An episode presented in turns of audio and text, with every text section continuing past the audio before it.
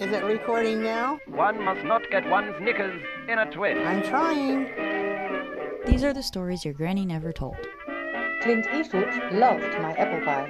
I was raising a cow and 50 sheep and two chickens. I slipped upon some spilled onions on the road and crashed my motorbike.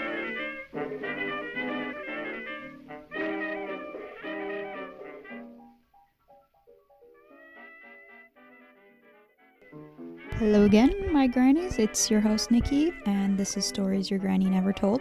It's a monthly podcast where I interview older folk about the unexpected stories from their youth. Once again, this month I am bringing you a remote interview recorded from my closet, so you'll have to forgive the audio that sometimes cuts out and things like that, but still, overall, it sounds pretty good, and I think it's worth it. This month I interviewed Gypsy Haake who was so fun to talk to.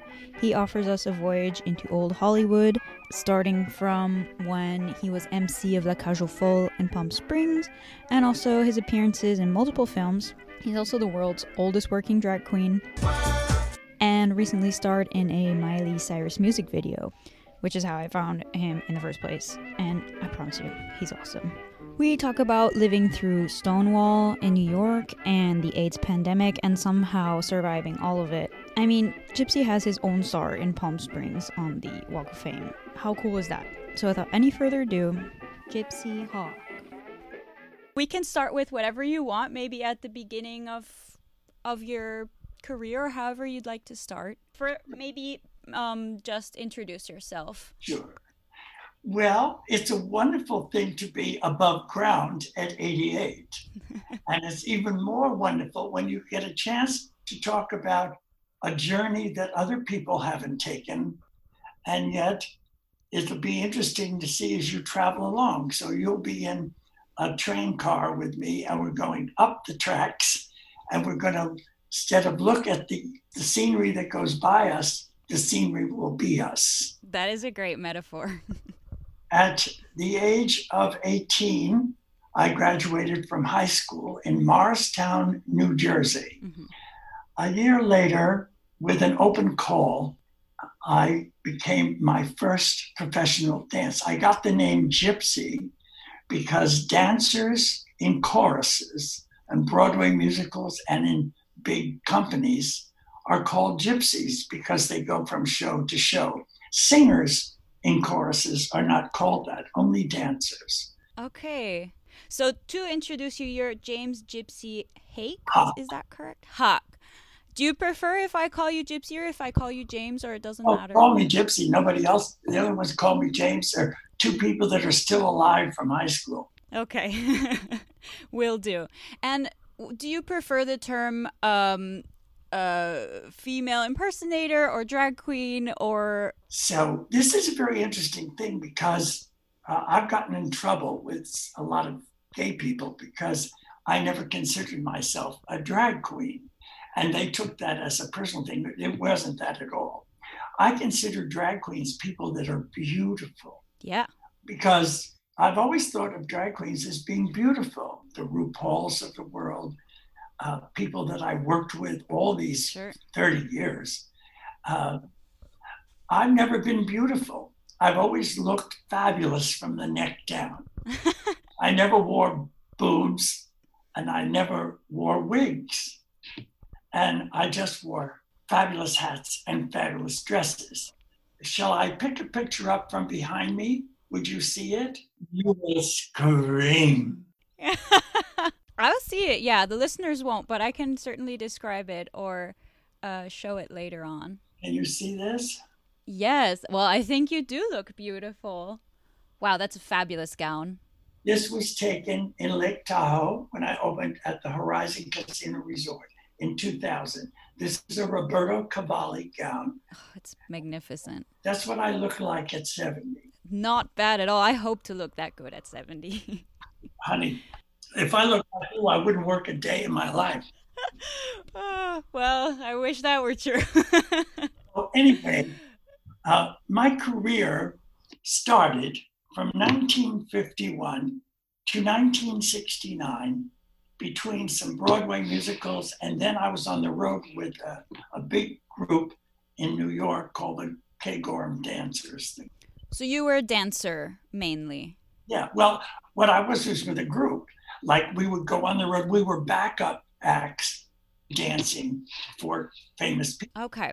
Long before your parents were born. Yeah. Arthur Godfrey had a famous show. Arthur Godfrey and his friends. And some of the stars from his show, an Irish singer by the name of Carmel Quinn. I've met some folk who say that I'm a dreamer. Became famous. And then she would go on the road, and we would have two boys and two girl dancers, and I would be part of that group. So I did all of that at Broadway musicals, and of course, I became very close with Chita Rivera. Ladies and gentlemen, Miss Chita Rivera.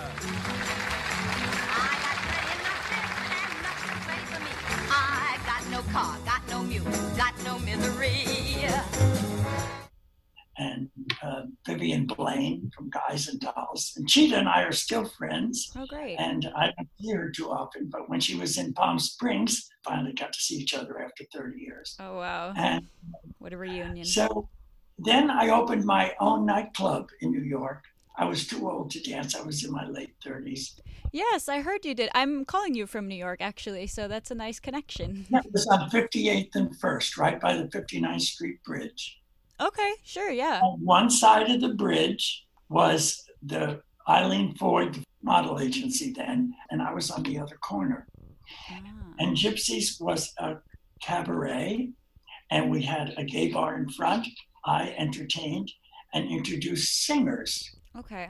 Uh, Jane Olivor got her start there, and Christine Ebersole got her start there at 19. She was a waitress in a restaurant while she was going to the academy.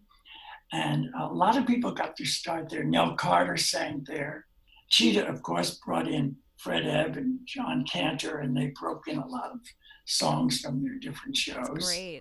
And in 1978, when Studio 54 and all that kind of movement was going on, cabaret became obsolete. Mm. And so my club, people were not going there. So I decided uh, I wasn't 50 yet, almost. I went to LA, checked in with some friends of mine that I'd made over the years, and then I just retired. But a strange thing happened on the way to the forum. In 1979 or 80, a film from Paris called La Cage Faux opened, and with Michel Serrault and Ugo Tognazzi in the leads. And it caused a stir and won the Oscar for Best Foreign Film that year. But a producer from New York decided to open a restaurant and nightclub with a show called Le Cage Faux. And he got ah. the rights to do it before there ever was a musical, before there ever was anything. There was that in Beverly Hills on La Cienega Boulevard. I came out of retirement. I wasn't even 40 yet, and it's almost, almost 50. So much for early retirement. yeah, oh, I was almost 50. And of course, it became internationally famous. So you went to dance for La Cage Faux? No, I became the host. Oh, you were the host. I was the MC. I'd never done drag before 1980. So that's the first time you did drag, and you were about 50. Yeah, about, I was 50 in 1982, but the show had already opened for you. Okay. How did that transition work? Um, did they just say, "Hey, do you want to do drag?" No. And you're just like, "Why not?" when the nightclub opened, they didn't have a star, mm-hmm. and that night, but the, the owner said, "We'll have a star by tomorrow," and I was on the guest list with Vivian Blaine, and Connie Stevens was my blind date. so that's how Connie and I became so close. Oh. And so we went to the opening night, and then the owner said, I know who you are. You're Gypsy from Gypsies. I said, Yes. And Vivian Blaine said, Well, he's going to be your new host. Oh. I never had a dress, I never had anything. So Vivian Blaine took me the next day. Her limousine picked me up. We went to Saks in Beverly Hills. She bought me 12 gowns, 12 shoes, Damn. some makeup, and that's how the history started, kiddo. So you just dived right into it. Well, I just decided to not take myself serious when I put on the gowns, which became synonymous with me. The beautiful gowns like the ones you just saw. Oh yeah, I could I could see that happening for anyone, like putting on a gown like that, and you're just all of a sudden like, yes. and, and then I talk like this. I love it.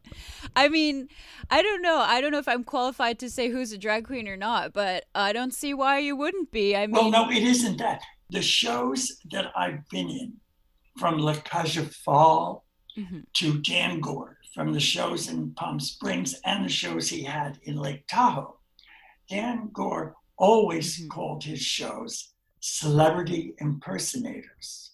Right, because it sounds fancy. No, what happens is if you come out and you look glamorous, hmm. but you don't look like a famous woman, then you are a glamorous drag queen. You're the drag queen from drag queens. Okay. Okay, so so you became a drag queen around what did you say, forty eight, and I, 1980. I can't even imagine walking around in heels all day at my age. And then you went on tours. How how do you do it? because I never took it serious. I what I had to put in my head that there's nobody going to think of me as a real woman, and that is I wasn't dressed like that as a lifestyle. Yeah, it's for fun.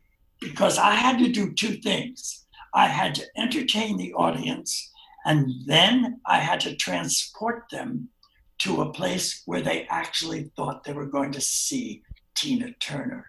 You know what I mean? Mm-hmm. And so I then I had to do me, even though I'm dressed in that. And I changed clothes each act. How many acts? Well, usually in the old days, from Dan's original shows, anywhere between 12 and 8 changes a show.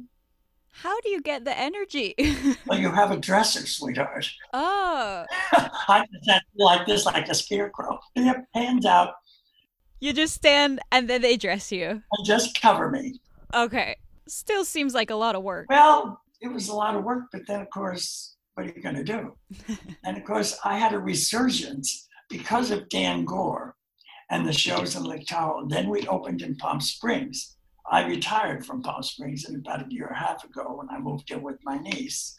And um, it's been absolutely a wonderful ride. But the great thing is, I never lost myself in the shows. I was always myself. Now, had I been born beautiful or gorgeous, I might have been a different piece of work.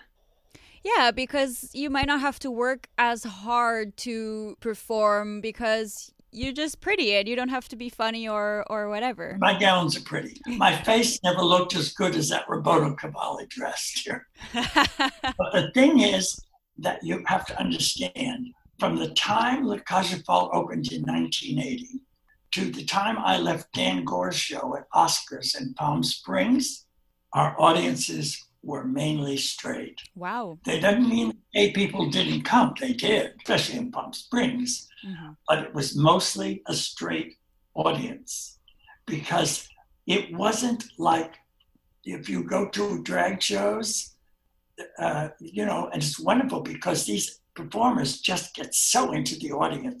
Oh, yeah. And they put dollar bills down their boot I've done it. yeah, it's wonderful, like Toucans or other places in Palm Springs and, and, and in New York and Paris and London. But in a, in a structured theatrical show, that doesn't happen mm-hmm. because they're in the audience having had dinner and drinks. And when I come out, I'm the only one that breaks that code because then when I scoot them from the, the craziness of me, the women want the dresses and the heels. And the men just want to say, What in the world is going on with that guy? Doesn't even have a wig on. And that kind of confusion is so wonderful for an audience because they don't have time to think. Yeah, that's how you kind of get them to escape. You just take them by surprise, I guess. Yeah, you just take them to a place. And then at the end of Dan's show, what's wonderful, we all come back out without makeup. We do it all within this time. We're all in tuxedos, all the act. Oh, lovely. And it's fabulous. Remember, I have not done a film or a television show except for one thing in the last 20 years. I mean, I've done boodles of films. I've been in some very famous films. And I've done lots of TV. Remember, I was on Married with Children and Dynasty. Uncle Otto, oh, you look great. And you, my darling, I could sell you. lots of stuff. And little bits or big bits, mm-hmm. you know, like to be or not to be. See, that's the interesting thing. Two years after La Cage aux opened in Beverly Hills, yeah, every major star and director in the world came in to see the show. It was the top show in Beverly Hills for years. And I heard it was very popular in the beginning because it was so controversial. It was because Reverend Falwell and his group would picket in front and tell all the famous people like Rock Hudson and Elizabeth Taylor and people that came in to see the show not to go in there because they were all going to catch disease. And they're like, we're going now. well, Rock Hudson knocked one of his little disciples out. Oh. They, they touched him as he was coming in with Elizabeth. So he just cold comped him and then came right in. We never had trouble after that. Yeah, there you go. That's good, like good bad publicity as well. But anyway, so two years after the show opened, Mel Brooks and Anne Bancroft, his wife, came in to see the show. And Marvin, mm-hmm. and they saw me, and they were just about ready to do principal shooting on a main film that they were co-starring together in one of their films called To Be or Not to Be.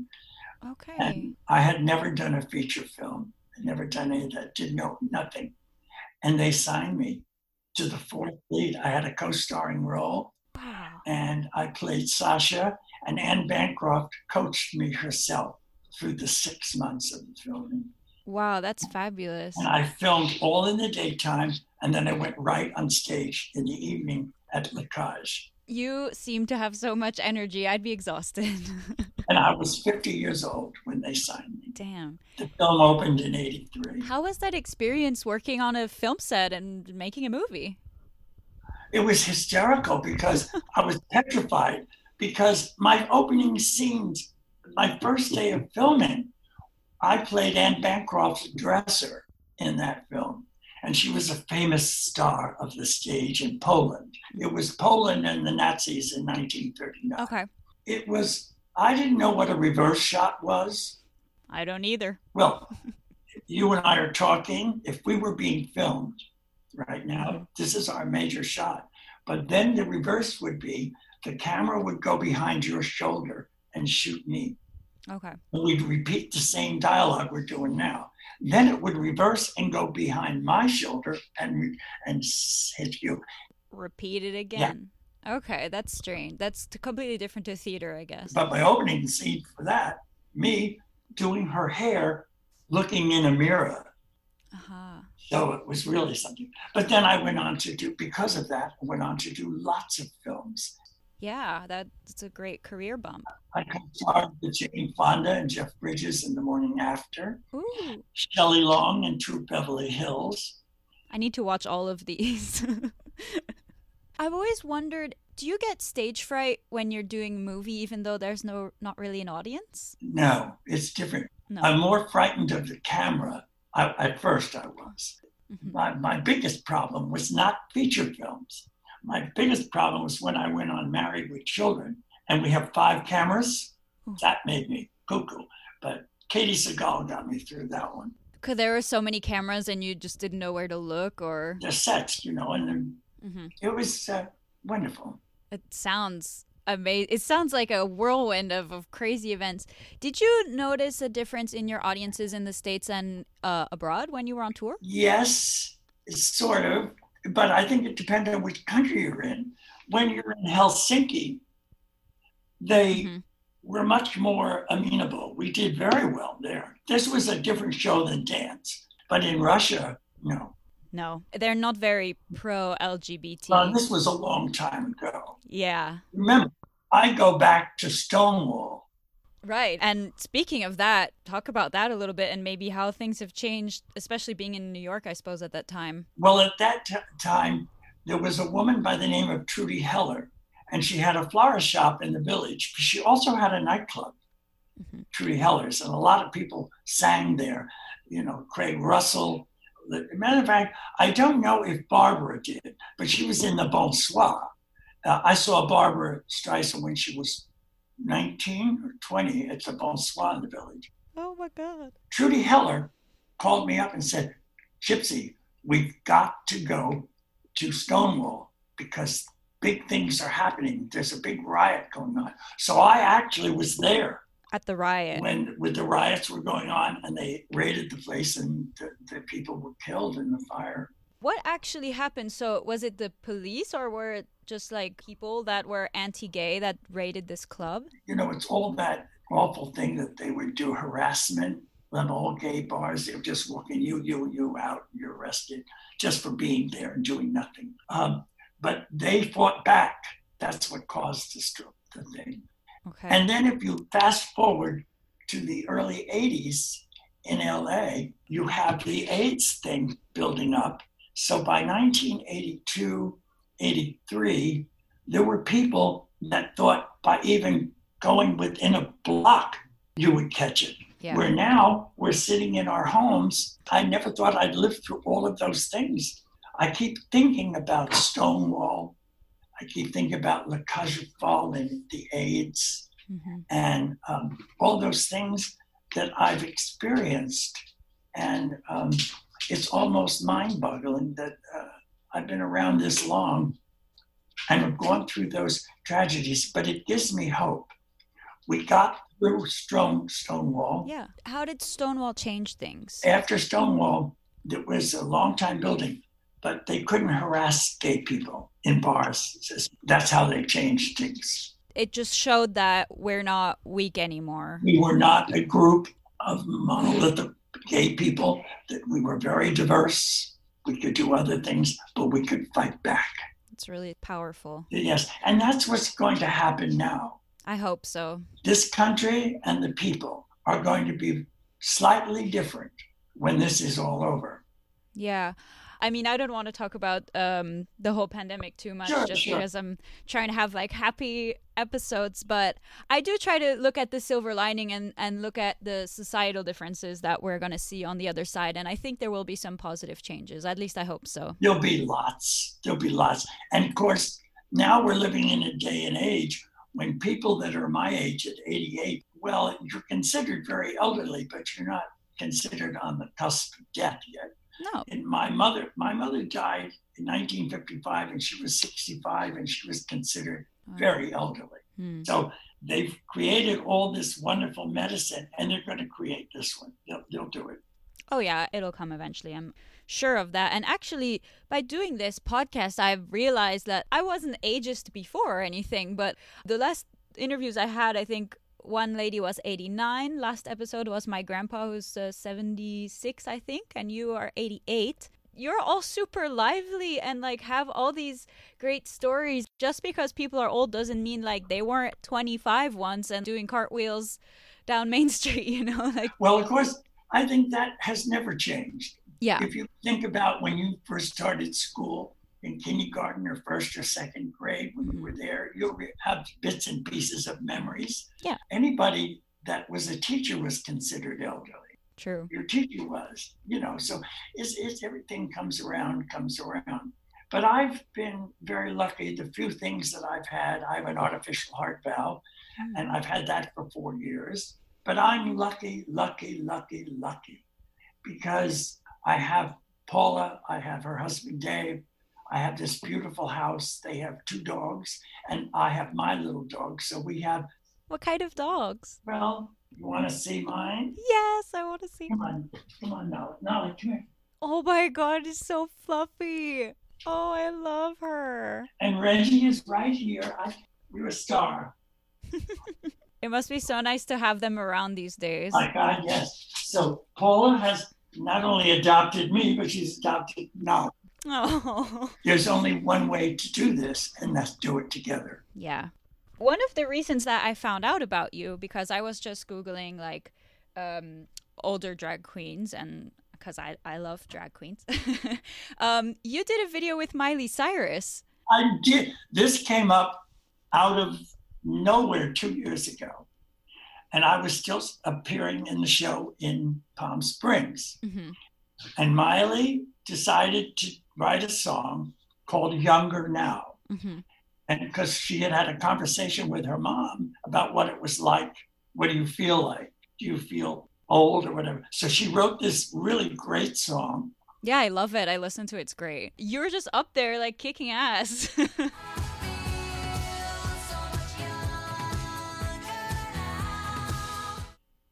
yeah, and then she decided not to hire anyone young. Yeah. Except she had five little kids that were five year olds. And she tried to do the progression. So what she did was there was a famous show for many years in Palm Springs called the Palm Springs Follies. And these were older people that were fabulous women in their 70s and 80s uh, in costumes and dancing. And um, so some of the dancers from there in their 60s, 70s, and yeah, 60s and 70s, she had as that group that danced. Okay. Then she, then she had a separate group that she wanted to be her gang, like David Bowie did. With the poodle skirts, was that is that one? Yeah. Yeah. So then she wanted to have nine people that were in their 80s. And so she picked eight, but she had already signed me. She wanted me to be her dominatrix. So that's ah! I was in the, a beaded dress and a leather jacket. Yeah, and a yes. beret. And so we danced, we did, mm-hmm. and then we interacted. So that's how it got. And then you were live at the VMAs, right? Was that 2017? Now that was the VMA Awards after I did the video. They went nuts. I had no idea what I was. And the funny part of it was Miley, the, the directors they all exited the forum on one side. I was the only one by myself that exited the exit. And waiting in the exit was Pink, waiting to go on because they were just finishing the dance and they all went that. But I left first. And so Pink stops me and says, Gypsy, you look gorgeous. I oh said, Pink, but I don't look like you. She said, No, you do not. so we laughed. We have things. And then Rihanna was coming on after her. And she had all her bodyguards there. And she looked mm-hmm. out. She said, Gypsy, what are you doing here? I said, I'm here to do your numbers. and she went, I know. So, so I had a resurgence. Who would have thought? So like Pink and Rihanna, they just like casually knew well, you. Pink knew who I was because How? Gypsy became synonymous with Le Cagefol, even though they're younger, you know, but people know. And of course, they know that I've been connected to these, what I call celebrity impersonator shows. And all these mm-hmm. famous people know now that they've always had somewhere, somewhere in the world, there is a drag queen that has actually imitating them. Yeah. Some of them like it, and some of them do not you know. Ah. So. What do you? So we talked about RuPaul earlier. What do you think about the sort of RuPaul's kind of dynasty and like modern drag? It's different. RuPaul yeah. is very different. Wonderful story. I mean, after all, the first impersonator or first male dressed as a female that ever got a major makeup commercial. Mac, yeah. You know, yeah. That was like historic. he's very unique and if you're unique then that sets you apart from four or five other people he's so unique i'm a very different thing. I would never probably be asked to be i don't think Ru would ever want me on his shows no ever. Yeah maybe he has his own brand of like fabulous drag drag race those queens you run out of face before you run out of makeup. That is a very good quote I love that. Have, do you watch Drag Race? I have. Well, of course, I, I've known Ru for many years. Oh, you've met Ru? Oh, yes. He came to see me several times in the Lacage days Oh. before he became so famous. Yeah. And behind me, if you can see it, Yeah, there's a framed star. yeah, that's my star. I have a star on the Walk of Fame in Palm Springs, Seriously? right outside Oscars, and that's it. If I'm ever on that coast, I have to go and stand there and take a picture. That's amazing. Whose star are you next to? I'm on the same line as um, what's her face, Lauren Bacall, and, and quite a few of them. Yeah, I'm right there by Oscars, which is where we did all the shows. Okay. Oh, I hope I get to go see it once we're allowed back outside. You're such a star, Gypsy. Well, at one time I was. I think you still are. Well, You'll be a star forever. I guess so. Yeah, because once you've been on film, your history. That's it. Yeah. It's the history of everything. They did a documentary, Hmm. Radical Age. Okay. But that's interesting. There's five of us, all in our 80s, and from different parts of the world and the country. And I was in Palm Springs. I'll have to look for that. That sounds fascinating. Yes. I feel terrible because like I don't know a lot of the celebrities that you mentioned because it's not really of my generation. No, like Lucille Ball, I used to play backgammon on my day off at her house. Do you think they could make a glamour girl out of me? Sure. Says right here, we work miracles. But of course, you know Jane Fonda. Mm-hmm. Of course, I did the morning after with her. And um, Katie Seagal. Yeah. So, what's that lifestyle like? I mean, everyone says, "Oh, celebrities are just normal people." What's your impression? Well, I had two things that most people don't get when they meet or know a famous person. Mm-hmm. All of the people that I met that were very famous all connected me to Le Fall. Yeah. So you're famous to them, basically. Notable. Notable, sure. I had billboards all over Beverly Hills and that kind of thing. Except for Lana Turner, where we would have a special relationship. Our birthdays were a week apart, and we would have private cocktail somewhere where nobody knew. Aw. But the other stars, we knew each other when I do a film with them. Mhm. Anne Bancroft always came after the movie was in a can and out. She would come to La Cage, would bring her relatives from New York. Wow. You know, Tina Turner would do that. Chita would come when she had a house on the West Coast too. She would bring folks in. Elizabeth would come. So you met Tina Turner as well. Yes, How's she like? she was wonderful. Anita Baker was so good. She would come in. Lucille Ball had her own table. Ugh. So did Frank Sinatra way in the back. He only came twice, But he came. but he came. Stevie Wonder came to see the show. All of these names, I'm, my mind is blown. And then when I would come out to do my act in between each number, Mhm. and I'd have a different outfit on, I would describe For it Stevie? for Stevie. Oh, that's great. Liked that so much when the show was over. La had a big salon. hmm had a grand piano. Stevie Wonder came outside of the piano and did a free show for three songs. Oh, just because he loved your show so much. Yeah, Wow. When did you stop entertaining? about a year and a half ago. So when you were 86 and a half. Yeah. Last film thing I did was Miley Cyrus's the music video and the VMA Award. Okay. And so you've been entertaining like since you said you started around 18. 67 years. How how do you have the energy to do so much every night wearing heels, wearing gowns, even just dancing around? It's just cuz it's your passion? Now, I don't think of myself in that role as a passionate person. I just keep thinking that I found it as amusing for me to be doing that as the audience found seeing me do it. So you just had fun. Yeah, I just became another annex to the audience. I did everything but clap for myself.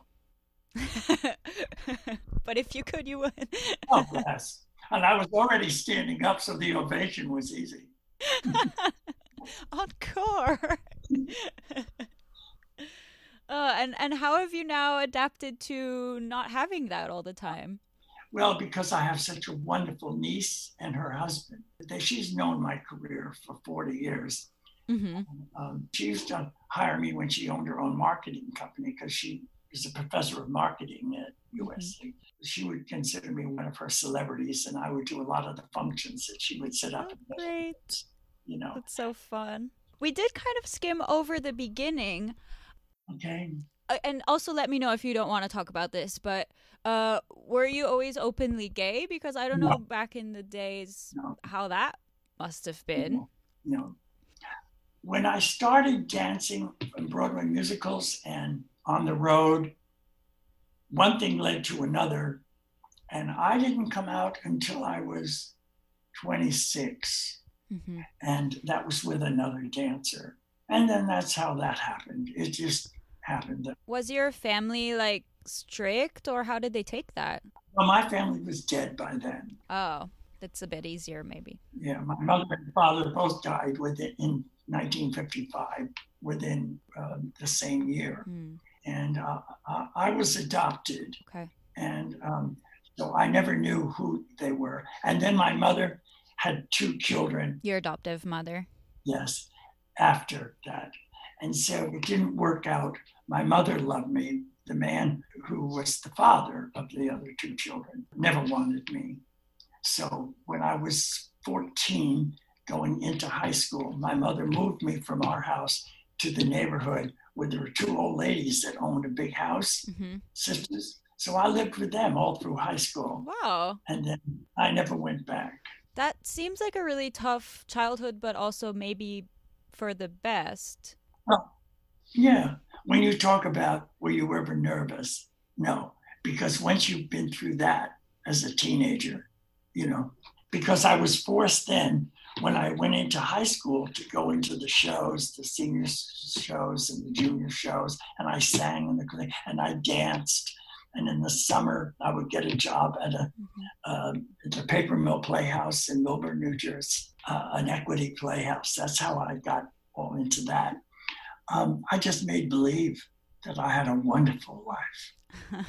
and because you could, because you're in the theater, and that's Yes, I could. When I became an elderly person in my 70s, I considered that, I would have some things that I would think about that would make me sad. But being sad doesn't make you unhappy. There's a certain kind of sadness that you make you happy because you've survived it. Didn't ruin your perspective on life and the people you meet. In other words, you can't take all that trauma and transfer it to other people's relationships with you. yeah. You just have to let it float away. And also having that experience makes you who you are. Not it's not necessarily good experience, but like you said, Yeah, yeah, because it's um, not as hard to destroy you when things don't go right. right? Because you you know how strong you are, I guess. Yeah, well, you know, if you can pass through that, you can pass through this. Mm-hmm. And that's why I think uh, it's hard for people now going through what we're all going through. Yeah. But it's going to happen. It's going to end. Yeah. Then everyone's going to have to probably take a breath and realize that there's some things that have to be done slightly differently. Yeah, and we're gonna be okay. And we're going to be okay. We're okay now. We are. Yeah, and I, I usually ask um what's your advice for my generation, but you've given already so many pearls of knowledge. Well, I don't think a person my age should give anyone advice, but you can say, This is how I feel. mm-hmm. You know, like I've always wondered why, but I never understood a woman that felt she needed a man. Mm-hmm. I never got that because now is the this era 2020 there's no reason for a woman ever to feel that again We don't need men. well if you want one wanting is wonderful needing is not so I see. I mean, yeah, we can do anything. It, it's nice to have someone there, but we don't need to uh, lean on them, so to speak. no well a woman nine times out of ten will always be supportive of the important person in her life whether it's a man or a woman or whatever it is so that person has to learn that you need supporting as well that means that you're an individual and your individuality needs to be supported. Mm-hmm. It's a matter of learning if you don't already know it. When you look in the mirror, whether you're 88 and wrinkles and whatever, or you're 28 and you look in the mirror, if you don't like what you see, you're not going to like what you live with. Yeah. And if you like living with yourself, you're not going to like living with anyone. I like me. So um, I, I think I'm pretty pretty cool. I think so too. And I think actually RuPaul said it very well. If you don't love yourself, how the hell are you going to love anybody else? That's true because you've lost the habit. Yeah, you need to take care of that first. And I talk about advice because you have so much more experience uh, in the world and with people. And I wonder if you'd have advice for maybe younger gay people who are trying to just freaking survive. Well, gay people in 2020 that are young are experiencing very different problems that I did. Absolutely. Very different problems. Except the one thing that never changes is what I just said learn to live with and love yourself. You live with you and you feel comfortable with yourself and with everything around you, then that's going to shed. Your, your relationships will be that.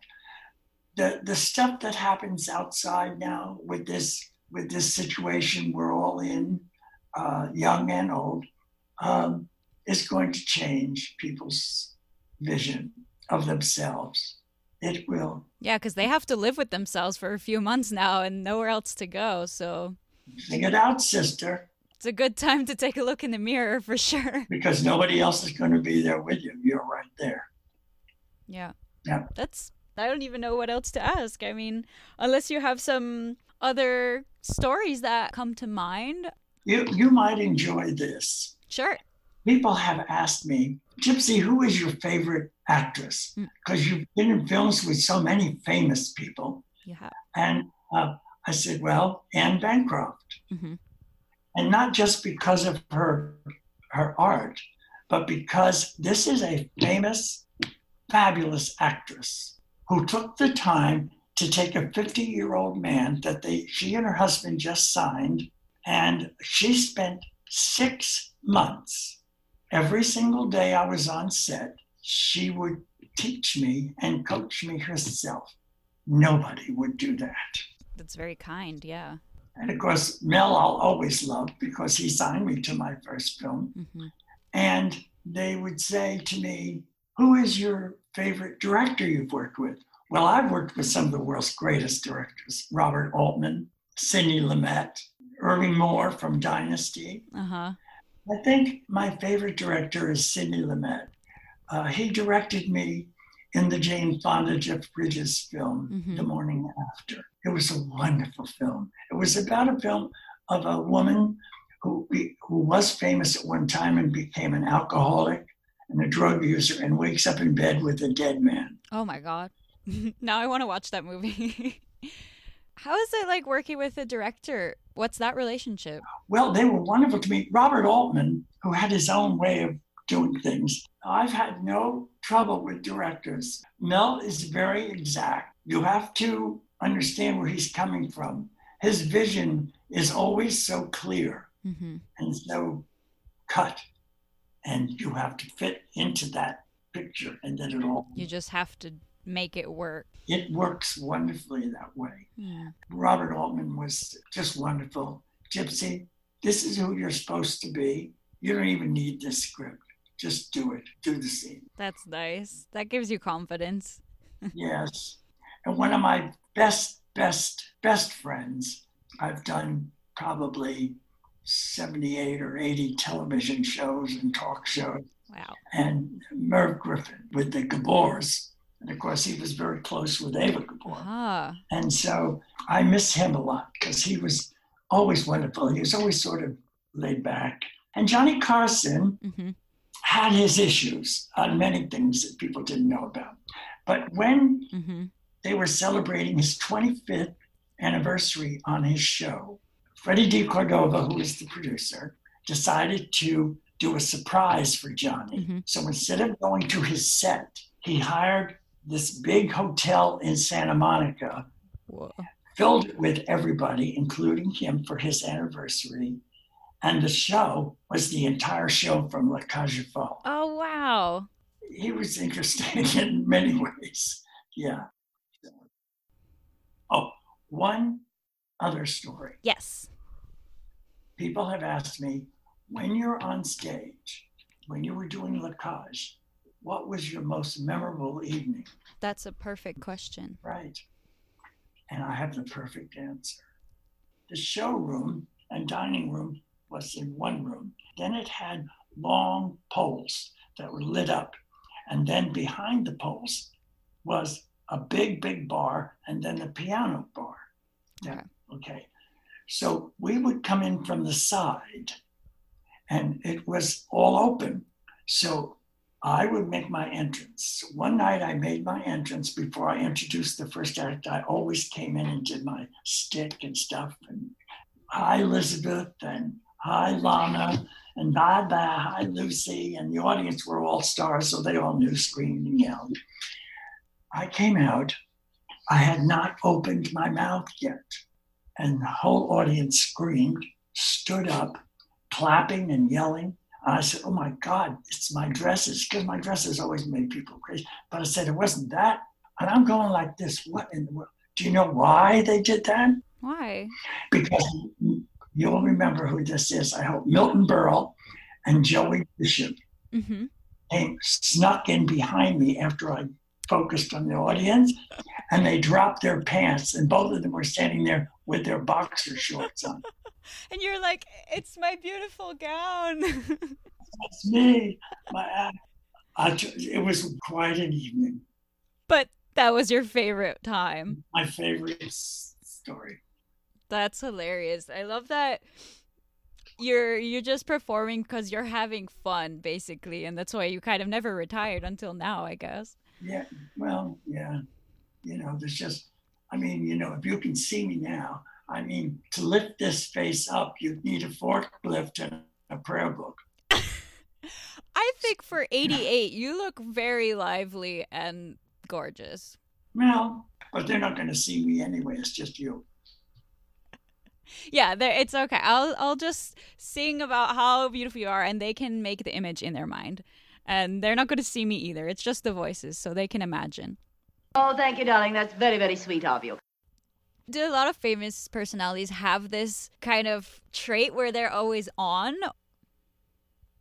I think their biggest thing that they do is they're able to cut it off like this. You can look in their eyes. You can be talking to them. Mm. That you can see how they cut it off. They don't want to be involved. So, like, you're talking to them, and they're just like, "No, getaway. Yes, without saying. Mm-hmm. Well, some of them do say. Lana Turner was very exact in La Cage. No one was to come to the table except Gypsy. Lucy was the same way, Lucille Ball. Mm-hmm. She was a gypsy. I like the one that does me. do you think they're just fed up with having people at them all the time? Well, to give you an example with Lucy, mm. Lucy said to me one time after one night she was there, and before she left, she always had me to her table and we had a drink. And she said, Gypsy, do people ever try and hit on you? I said, For what? She said, Money. I said, Well, yeah, I guess they do. She said, Here's the way to do it. she handed me a card. She said, Have these cards printed up or get, and when they ask you for money, you say yes. More than happy to do it. You hand them the card and you just say, call this number, talk to this gentleman. He handles my money. It's be perfect. And then they just call to like a dead number? No, they call there and they get that lawyer from, or the number and say, I'm so sorry, but Miss Ball is not able to do it at this time. Did, did people do that to you too? They just yes. befriend you to get something out of your fame? Yes. And now I'll tell you why Lana Turner, many years, would not autograph anything because she did that at one time and someone got an imprint of how, I don't know, and cashed a check for 25000 So she never did that again. It's such a shame. Yeah, crazy stuff. I never want to be famous because of stuff like that, where it, it seems a bit toxic sometimes. Well, I'm not so sure that people are going to be famous in that way again. Taylor Swift is about as famous as you can get. Yeah. But she's she's not anywhere near like that. And they keep a certain lifestyle. Look at Miley. Mm-hmm. You know, she does her thing and did her thing. And of course, her house burned down in Malibu and, and the marriage went, but that's her thing. But she was as sweet to me. She would come on set for rehearsals for the uh, music video. Mm-hmm. She always made sure she came to me personally. That's so sweet. Hi, Gyps. How's everything? Of course, a lot of the other people in the cast were not amused with that. They were jealous. Well, I don't know if they were jealous. I think they were just put out. They had no idea what made me special. I was a scarecrow, an old man, but. Oh, they didn't know you. Most of them did not. No. Mm. Is it like that that people are kind of fighting over attention a lot? Used to mm. with me because when you're not in films all the time, my doing that video and the VMA Awards shocked so many people. I'm glad. There's there's a thing about like being a badass older person and just dealing with it and being cool. I don't know. Well, you're lucky to be my age and have something to talk about. You have a lot of stories for sure. I do. Just out of my personal curiosity, what are some tips to doing drag? Two years ago, I hit the Guinness Book of World Record. I was declared the world's oldest working drag queen. Nice. Congratulations. Well, I'm sure there's others now older than me, but I don't know. They have to come and fight you for the title on a lip sync battle. and question is difficult for me because I'd be the wrong type of impersonator to ask that because my makeup is just, you know, I mean, I'm not asking because I want to become a drag queen. It's more like I'm trying to get an insight. What does that preparation look like? For me, nothing. Nothing. I just go on a little base. Then I take liquid liner and make an eyebrows way up. and then blue cobalt, big false eyelashes, lipstick, and then from the neck down, the dresses are to die. Gowns and heels. Yes, six inch heels. I can't even walk in those. That's just. Yeah, I used to wear J-Los a lot. Oh, okay. And it didn't like mess up your ankles or anything? Hell no. and during Le Fall days, here's some more history. Mm-hmm. was only three men that ever had their legs insured for a million dollars. You had to insure your legs? Yes. Fred Astaire, Gene Kelly, and me, Lloyds of London, insured my legs for a million dollars. Wow. Because if you broke a leg. Well, no, because my legs were so beautiful. Well, yeah, of course. That's what they said, but they weren't as beautiful. Cyd Charisse used to tell me, but my legs. I said, I know, Cyd. She said, my legs are insured by a million too. Cyd Charisse was a great dancer and a great film star, and she had the most beautiful legs in the world. But yours were equally as beautiful, apparently. Well, let me put it to you this way, dear. If my face was as pretty as my legs, I wouldn't even be on this program. yeah, you'd be somewhere up in the hills. I'd, I'd be up somewhere. well, I'm I'm really glad that you came though because it's a fascinating story and I I've got a lot more films to see now. Yes. I'm just I really appreciate hearing the story and you tell it with such positivity and it seems like you had a great time and you're still having a great time. Yes. I, I am. When I wake up in the morning, it's not when I wake up, it's if I wake up. well, the if's gone for the day, so I'll just hit my walk, throw on the mask, and the streets are all empty when I walk in the morning, so I don't see anybody. I don't talk to anybody. And uh, well, thanks for doing this. I really appreciate it. It's been great. I can hear you. I think we better say bye bye because you're starting to stop moving and talking. All right. Sorry about that. But thank you so much. Oh, I love you. Thank you much. So, as you heard, we got cut off because of bad internet, but I think you get the picture. Gypsy was basically a badass dancer slash MC slash actor slash superstar. You can see all of the pictures now on my website. For each episode, I compile a little slideshow so that you can kind of get a visual of what the guests look like. All the links will also be in the show notes. So if you like that and you want to hear more, episodes drop on the 14th of every month. Please leave a review. I post them every Sunday on Instagram when I get a chance, so if you want to get featured there, leave a review on iTunes. You can also follow us on social media for updates at Stories Your Granny Never Told, Instagram, Facebook, and Twitter, and also now newly on Pinterest. You can contact the podcast at Stories Your Granny Never Told at gmail.com. And if you're not technologically minded, the voicemail is at 332 203 2059. So, my grannies, get some binoculars and, you know, look for birds outside your window if you need to keep busy. It's migration season. If you happen to see your neighbor sunbathing naked, it's not my fault. Don't call me. See you next month. Remember, girl, you run out of face before you run out of makeup.